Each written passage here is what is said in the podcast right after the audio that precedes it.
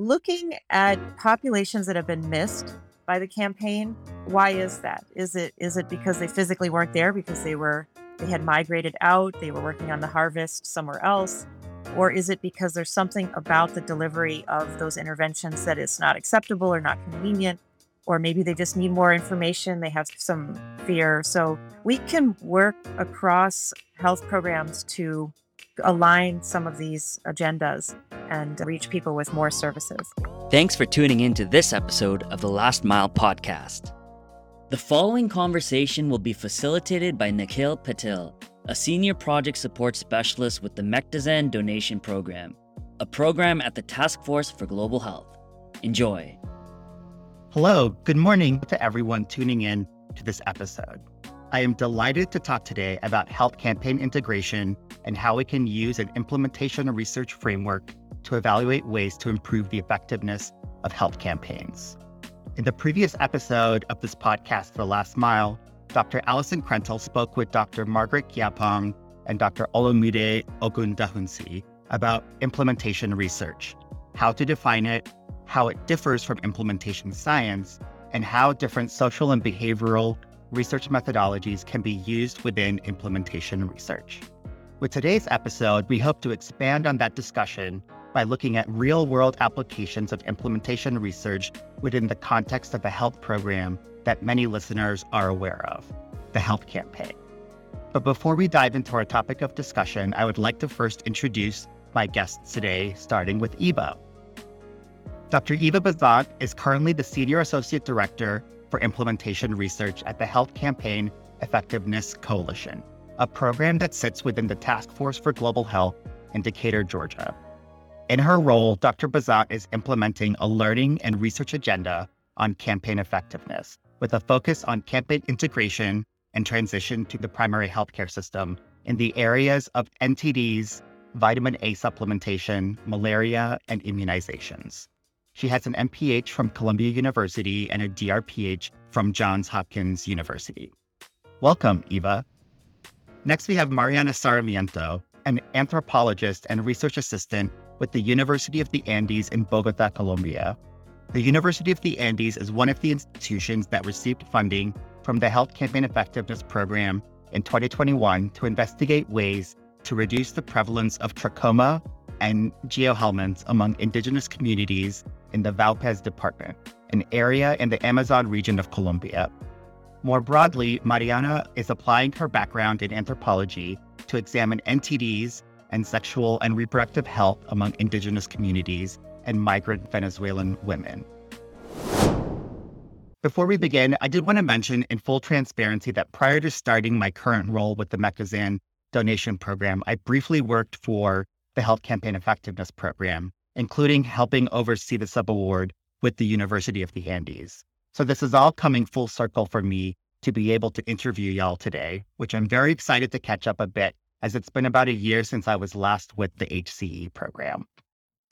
So, to kick things off, we would like to ease our way into the iCHORDS podcast. We want to understand how you got into the field of global health. This might be of interest to students and young professionals who are just starting their work in global health. So, why don't we start with Eva? Great. And so nice to be with you here today, Nikhil. And thanks so much for inviting us to uh, to speak at the Last Mile podcast. Really glad to be here. I had some experiences related to work in NTDs when I was a teenager. And I spent a few months in Ecuador living in a remote Andean community, Quechua speaking community. And they were willing to host some adolescents from abroad.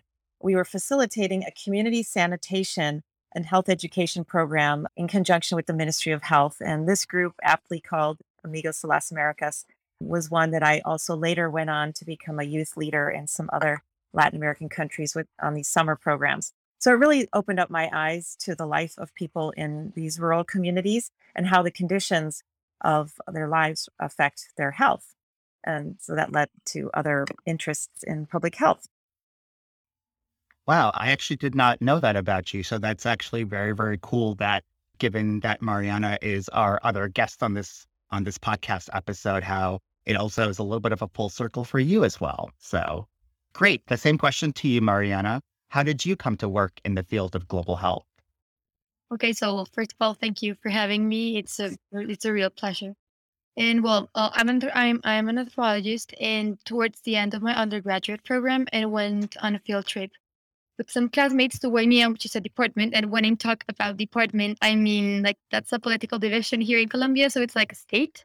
So I went to Guainía, which is a department in the Amazon region of Colombia, and I work with indigenous communities on a planification document that's called a life plan. And this is a document indigenous communities have to present to the interior ministry in order to show what do they want for themselves, like health wise, food wise, all that stuff.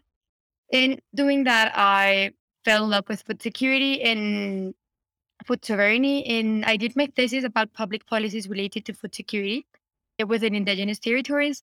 And doing that, I met my actual boss, who everyone knows, it's Joana Ocampo, who is one of the most important professionals in public health here in Colombia. And she took me to Vaupés, which is another department in the Amazon region of the country. And they, there I fell in love with the jungle and fell in love with public health. and I started to see new topics. Among them, there was global and public health, but especially in rural territories. I think that for me, knowing public health and getting to global health was always like linked to rural territories here in Colombia. Great.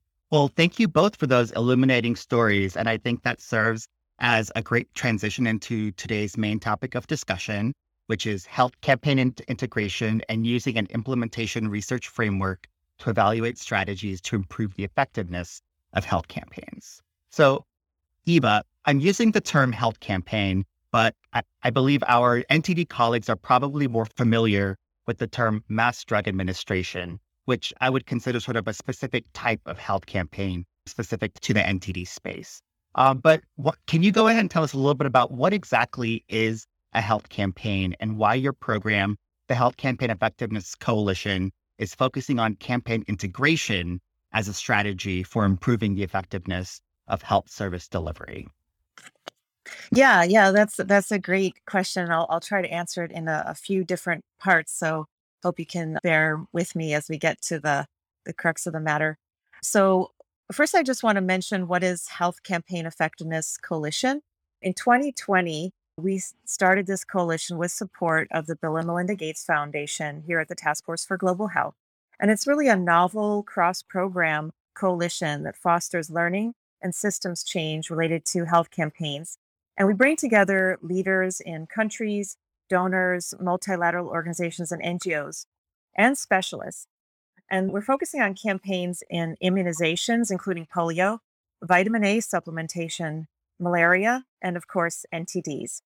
And we've reached approximately of almost a thousand people across 300 organizations in 70 countries to date.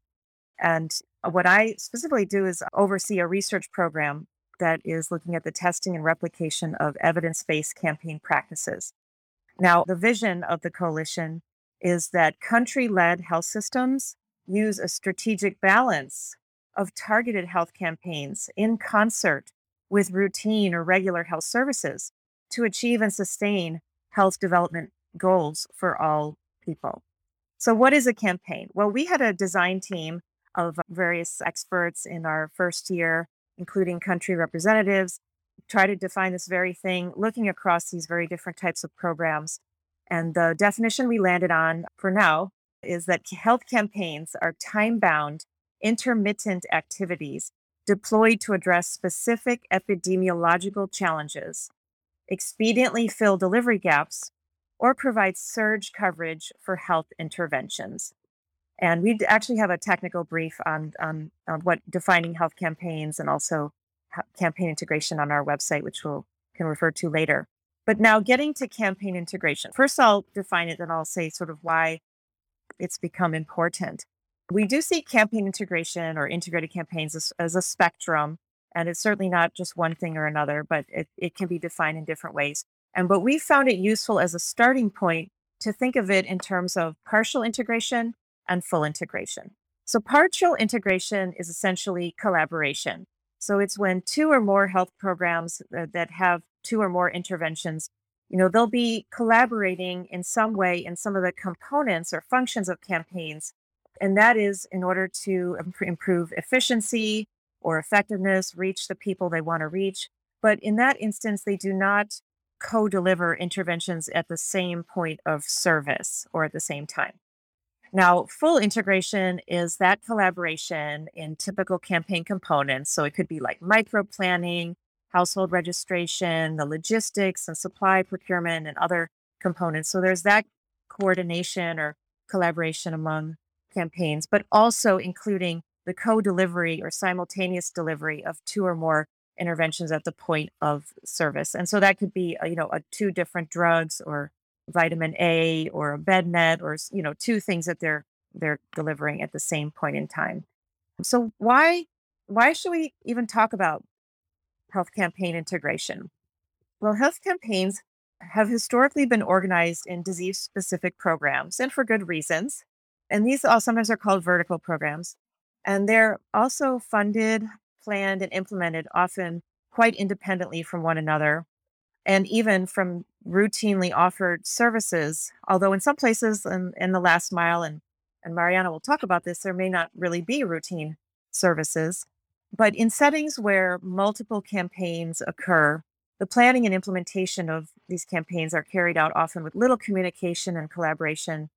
And there's a belief that this may be resulting in strategic or operational inefficiencies and inequities that constrain health systems and burden healthcare workers and really limit the impact that the campaigns want to have. And so, as the vertical campaigns have proliferated, there's been increasing recognition that collaborative or integrated approaches to campaign planning and or implementation could really improve their effectiveness, efficiency, equity, especially when it makes it makes sense if those the target populations that are being looked at for the different interventions are the same in terms of the age groups or the same geographies. And I will mention that the global health agencies, for example, the World Health Organization, the Global Polio Eradication Initiative, the UNICEF, and Gavi, the Vaccine Alliance, have all put out strategy and guidance documents that have underscored the need for shifting away from vertical only approaches and to more collaborative cross program approaches that can promote synergies. So that's in a nutshell what it is. Great. No, uh, and I really appreciate you sort of really talking about the intricacies of health campaigns and sort of why studying health campaigns are important. I have worked on health campaigns from a planning perspective and evaluating perspective before but I haven't really, I had never really thought in such detail about sort of how campaigns are different and sort of what campaigns look like at such a micro level until I came to the Health Campaign Effectiveness Program. So I think it's really fascinating work and I'm very excited to see sort of all of the results from the program. Just one thing that I wanted to quickly follow up, given that this is a podcast um, primarily targeted towards the NTD community, I'm sure you're aware of the 2030 NTD roadmap that was released. I'm curious if campaign integration is mentioned in the roadmap and, and how you see campaign integration supporting the, the 2030 NTD roadmap. Yes, the WHO NTD roadmap 2021 2030 does emphasize the need for cross cutting approaches, including integrating across NTD programs within national health systems and among stakeholders while strengthening health systems.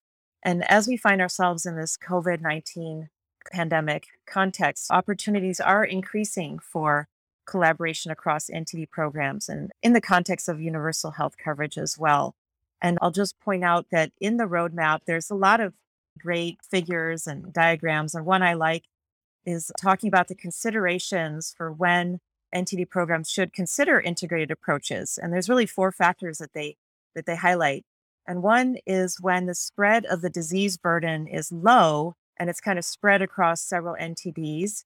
That's maybe an indication for integration. When the progress towards elimination of that disease is very far from elimination, that might be a factor.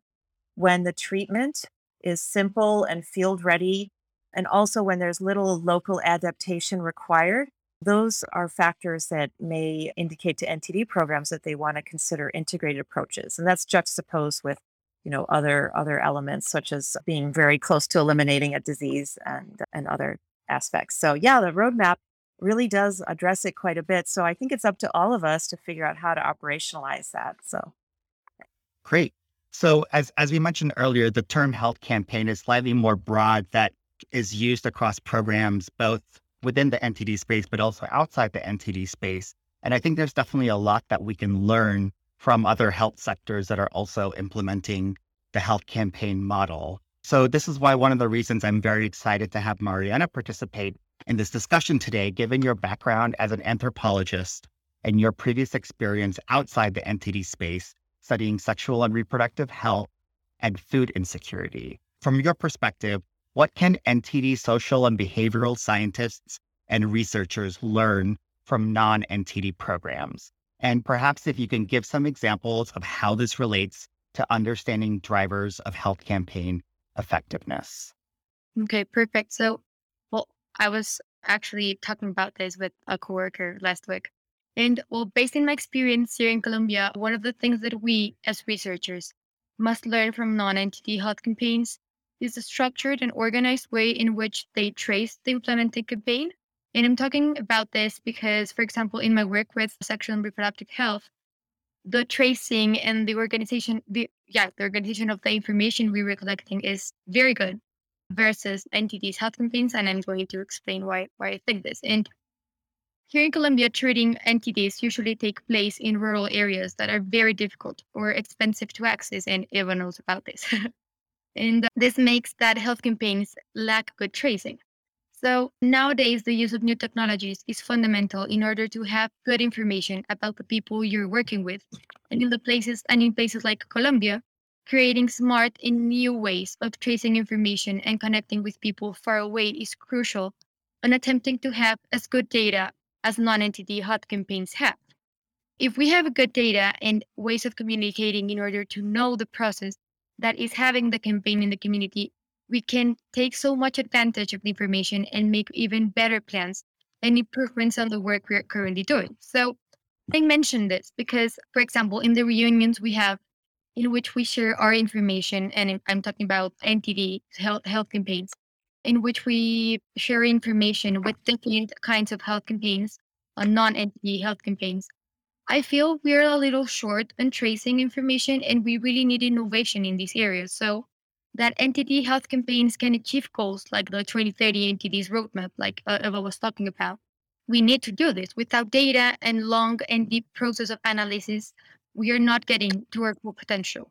The lack of ways of communicating and making constant visits to the workplace should trigger our creativity and count. And we, we need to count with people in our team that brings original and out of box ways of connecting with people that are far away in the jungle, in rural areas, on mountains or wherever they are, but we need to be more innovative. And I think that this is one thing we need to learn from non-NTD health campaigns. Great. And, and I find Colombia to be a very interesting sort of case study when it comes to not just not just health campaigns, but also NTDs. I mean, when we think about NTDs and health campaigns, I think our first image is often a rural community in sub-Saharan Africa or in South or in Southeast Asia but I think the challenges that Colombia is facing when it comes to sort of that really at the last mile of, of service delivery, I think this is where programs in sub Saharan Africa and Southeast Asia and the Pacific are going to eventually be. So I think it's really important that we try and get some lessons from countries that are almost there because other countries will hopefully also be there soon. And I think it's going to be important to have some new approaches when we when we get to that point in reaching the 2030 roadmap goals. So, well, so I want to shift a little bit because we've talked a bit about health campaigns and health campaign integration, but the other part of our conversation is really about understanding the effectiveness of health campaigns or how to make them more effective.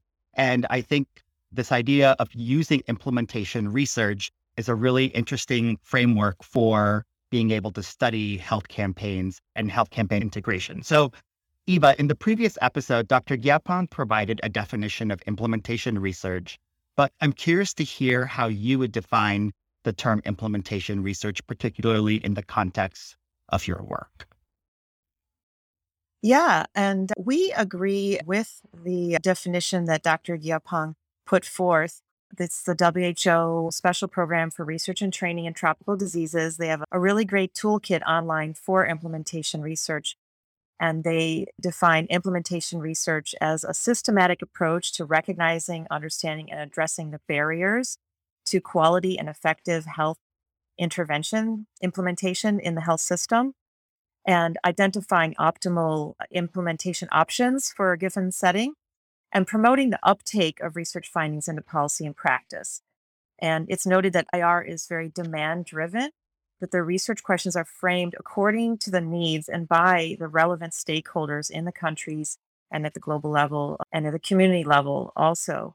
And that the health intervention managers are the ones that also really need to be very involved throughout the whole process.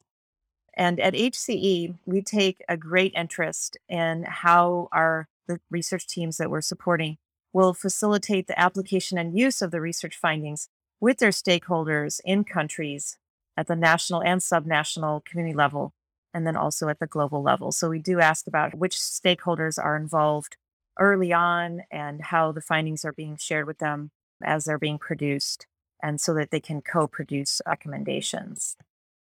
Great. So I think in, in public health and global health, we often have sort of our own language for how we how we define things. And I think so being able to have a definition for implementation research for our audience is really important. But something that I'm curious about is that I've also heard the term operational research. And I was wondering if you could sort of perhaps provide an explanation of how do you think about operational research? Do you think of it as the same thing as implementation research, or do you think of it as something different? Yeah, yeah. So there, as also your previous speakers on this program mentioned, recognized, and I will also um, emphasize that there are many, many definitions of operations research and implementation research.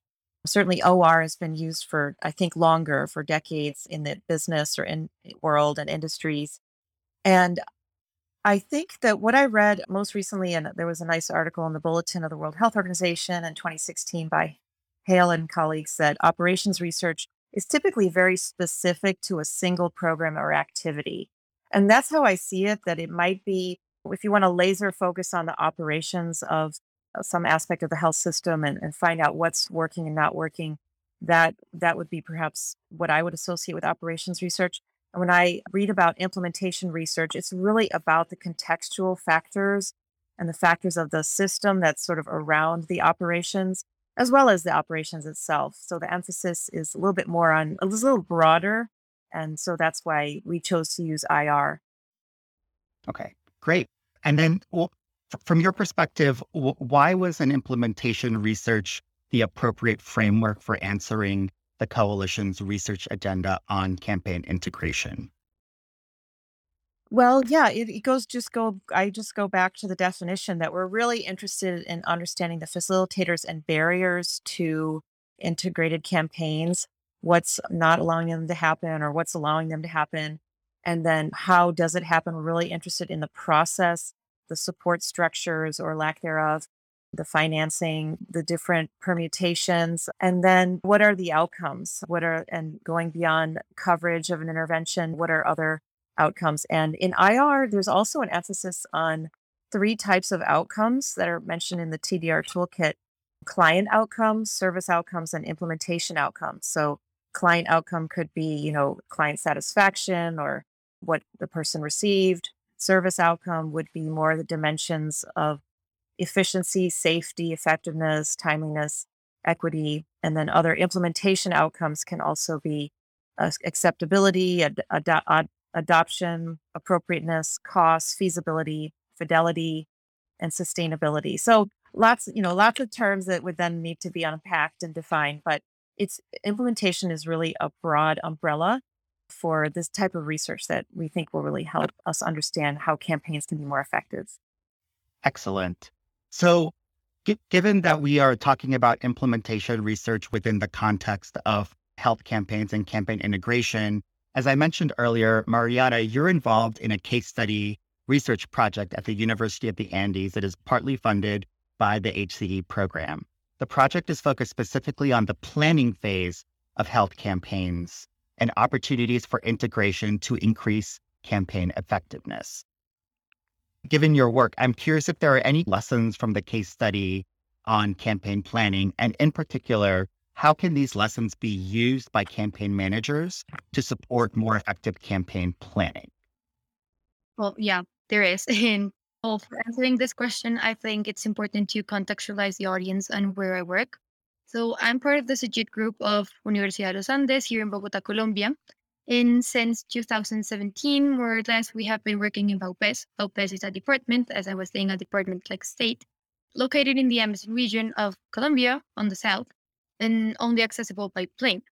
In Vaupés, we work in a place called Caño Cubillo. It's uh, 10 hours away from Mitu, that's the capital of the department, by boat, so it's pretty far, which is made up by four indigenous communities. Uh, so there we have been working with entities since the beginning of, since the beginning of the project. And one of the most important things that I have learned is the difficulties and strategies we as researchers have to learn to work in interculturality frameworks. And I'm going to explain shortly what I mean by interculturality. And this is a scenario and an opportunity of establishing dialogues between cultures and exchange knowledge on equal terms.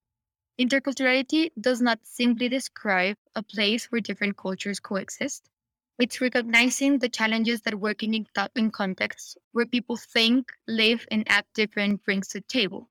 So it's actually recognizing the power relations and the conflicts that those relations can create and produce among a community and the relation between each stakeholder. So I, I hope this can like make something clear. Yeah. So considering this, working on places where people, the territory, and life itself work different than the place I come from, it's a challenge, especially working with health related issues because the body itself, sickness, and wellness are managed way different. And many of the problems we have and we see in the communities are treated in a different way, or maybe they are not even a problem for them. So, establishing a project means having a lot of conversations where meanings are shared, the project is explained, and our intention as a university is on the table. We have to be very clear and we have to create really good relationships with people. Indigenous communities and the Colombian ones in this case have been under power relations where white people, as they call Western people, tend to make decisions over their life, over their health, over their food, over their houses, among other things. And even if these interventions are good or bad, people tend to just go with it because it's the only governmental attention they're getting. And if they suggest that things are done any other way, they won't be heard. So when working with them, people just say yes to everything because that's just the way things are. Institutions tend not to care about their opinion, and interventions and projects are thought on offices far away from the actual territory. Many public policies are thought here in Bogota, and then they're like translated to Vaupés, and well, that's that doesn't make sense. So on our work, we don't want this uh, to happen. And with this, we must find local stakeholders that can connect with the project and be active leaders on it. For this, uh, there has been a long way because for people to believe that this case might be different and that though and that what we want it to work, there needs to be confidence. And for this to happen, you need people to hear you, see you, and get to know you for a long time. The kind of relationships we have with the communitarian leaders in Vaupés is a work of years that has its pros and its cons. And on the con side, we can find that not everybody can engage on such long relationships with local leaders because they just have six or 12 months to do an implementation process. And we actually talked about it, uh, this with Evan and other people in, in a conversatory we had. And part of our work as as, as CG group, the work I the group I work in, is to create a toolbox uh, that helps researchers on how to make good and respectful approaches with the community in order to have some confidence with them and can create conversations with the people that wouldn't reach the project. Uh, other downside is that uh, well, going constantly and visiting the communities is can also be expensive for the institution giving the money for the project. So that's like a big downside actually.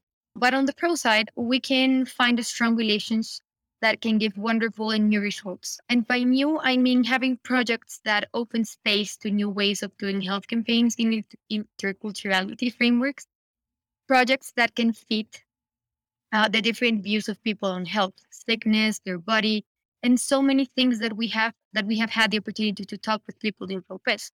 Understanding the complexity of interculturality is also a window of opportunity for new researchers and new research paths on health campaigns. We must acknowledge other voices, the power relations we held with other stakeholders, and the possibilities we have in front of us on making projects where we can fit and talk in new languages that include otherness.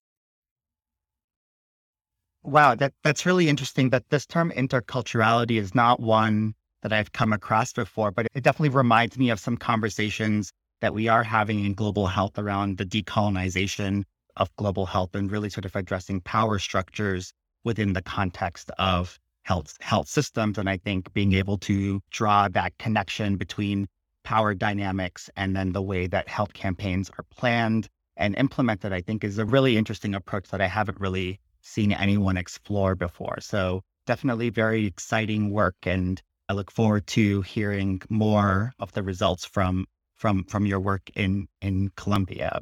The grant that you received was specifically to address some questions around campaign planning, but the HC program has also provided sub awards to look at the other sort of components, the other phases of of health campaigns, and hopefully we will start to see some of those results from those awards over the coming months. So great. Well, before we move into the next segment, I did want to mention that if you are interested in learning more, we will provide links to several of the resources identified by Eva and Mariana on health campaign integration and implementation research for evaluating health campaign effectiveness in the podcast show notes.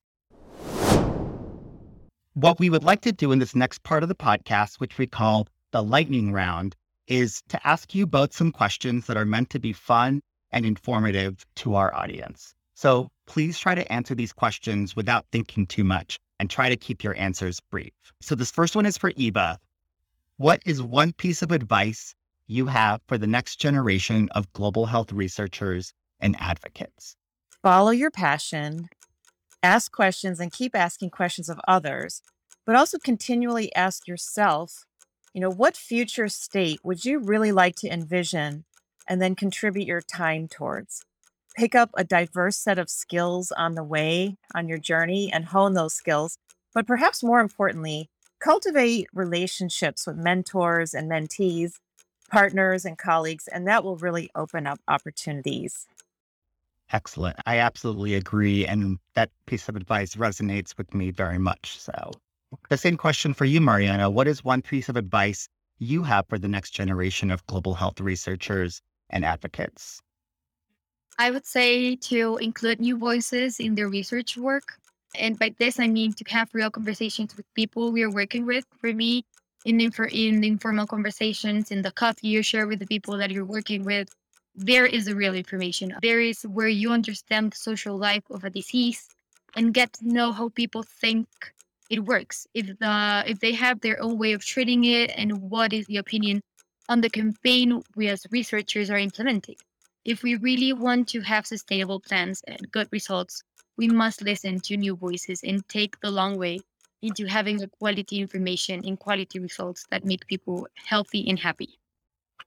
Excellent. I find it really interesting that both of you sort of mentioned this idea of relationship building in, in global health. And I don't think we necessarily talk about this idea that much within our within our field. I think we often try to focus on sort of the science and the numbers, but I think at the end of the day, while we might have the most effective program, if we want to actually implement these things, these programs well, and see the type of impact that we hope to see, I think really having a focus on relationship building with the people that we are working with I think is definitely very crucial. So yeah, I, absolutely, absolutely agree.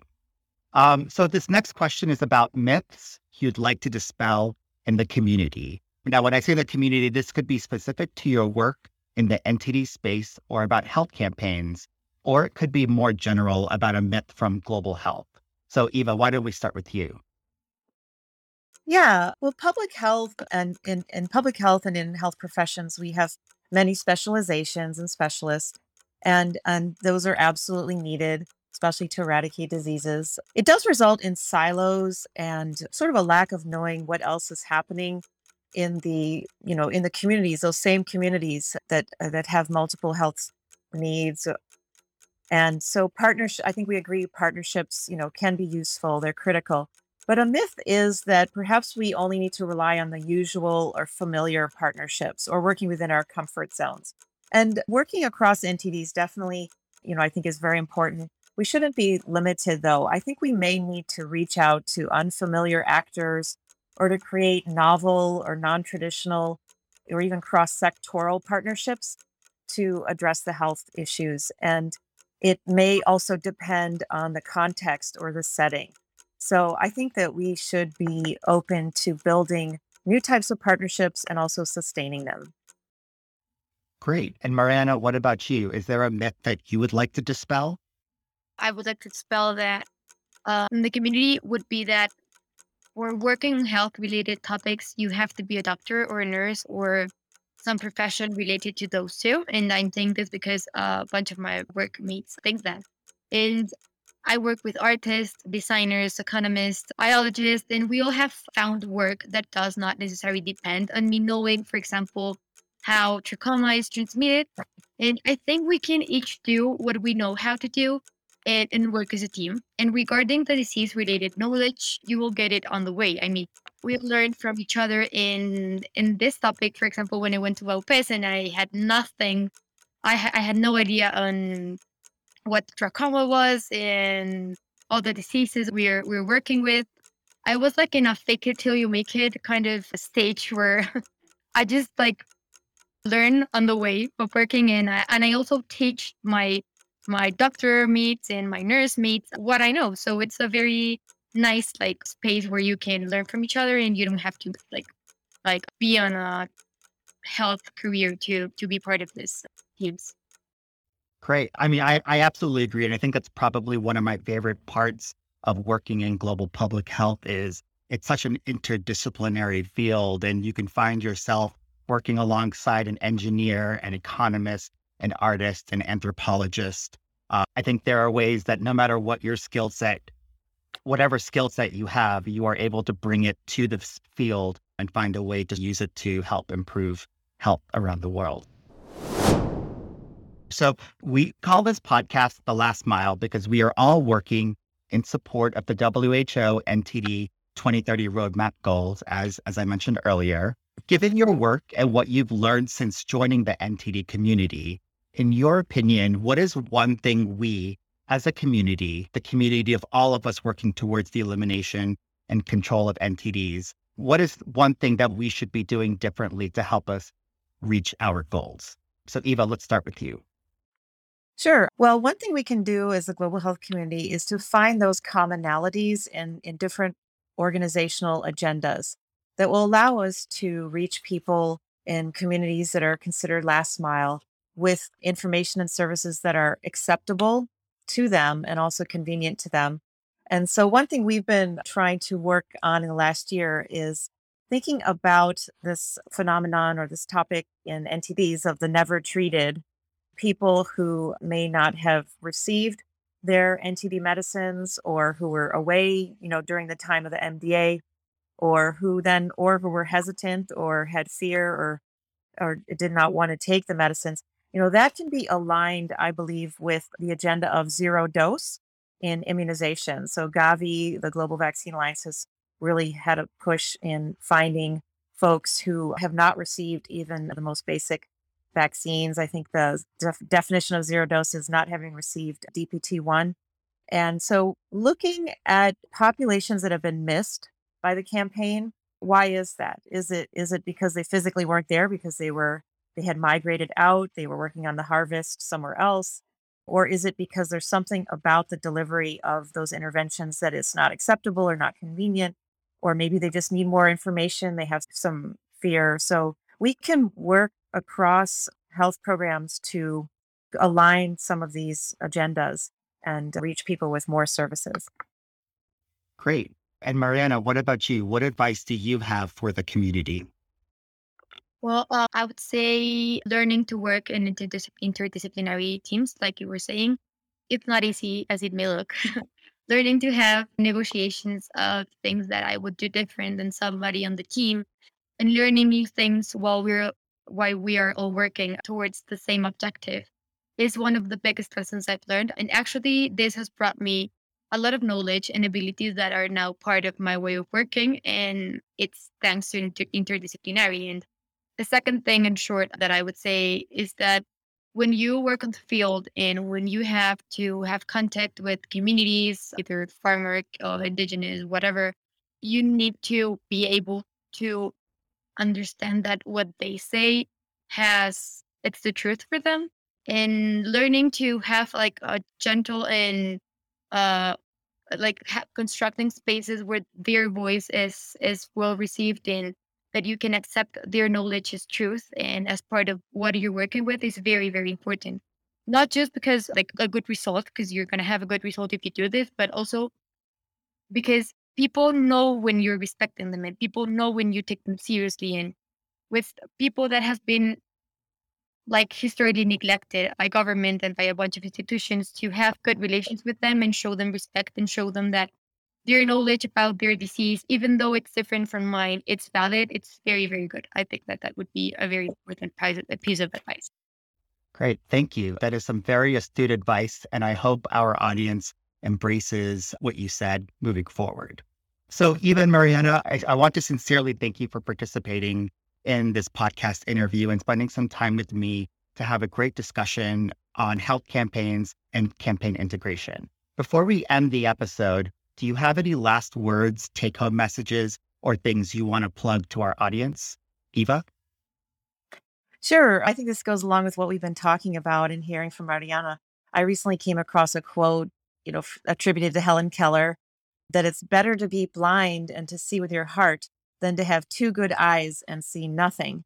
So I think we can look at sus- uh, building and sustaining partnerships with a new heart to achieve a better health campaign quality for especially for populations that have been missed by MDA and other campaigns. Wow, that's a that's a really beautiful quote. I'm going to have to write that one down and save it. So, and then and then you, Mariana. I would say that on this job and in my time working for this project, I've learned that there are many people besides my professors and my colleagues from who I can learn. And as I was saying before, uh, we need to always be open to find knowledge on not so common places and people. And other and last thing, and another last thing I would say is that creativity is always going to take you to the next level. Thinking out of the box and creating new things throughout knowing people and places who think and live different is always going to make you grow professionally and personally. Great. Well, I have really enjoyed our time together. So, again, a big thank you to you both for joining me today and also for the important work that you're doing to eliminate and control neglected tropical diseases in your respective areas. I really hope our listeners take advantage of the resources mentioned in this episode, which again, we've included links to these resources in the podcast show notes. So, great. Have an enjoyable rest of your day. Thank you. Thank you so much for the opportunity. Thank you. Thank you for listening to the Last Mile podcast. If you want to learn more, check out the various resources in our description section. If you would like to learn more about iCHORDS community of practice, please check out our website at www.ichords.org and give us a follow on Twitter at ichords underscore COP. See you on the next episode.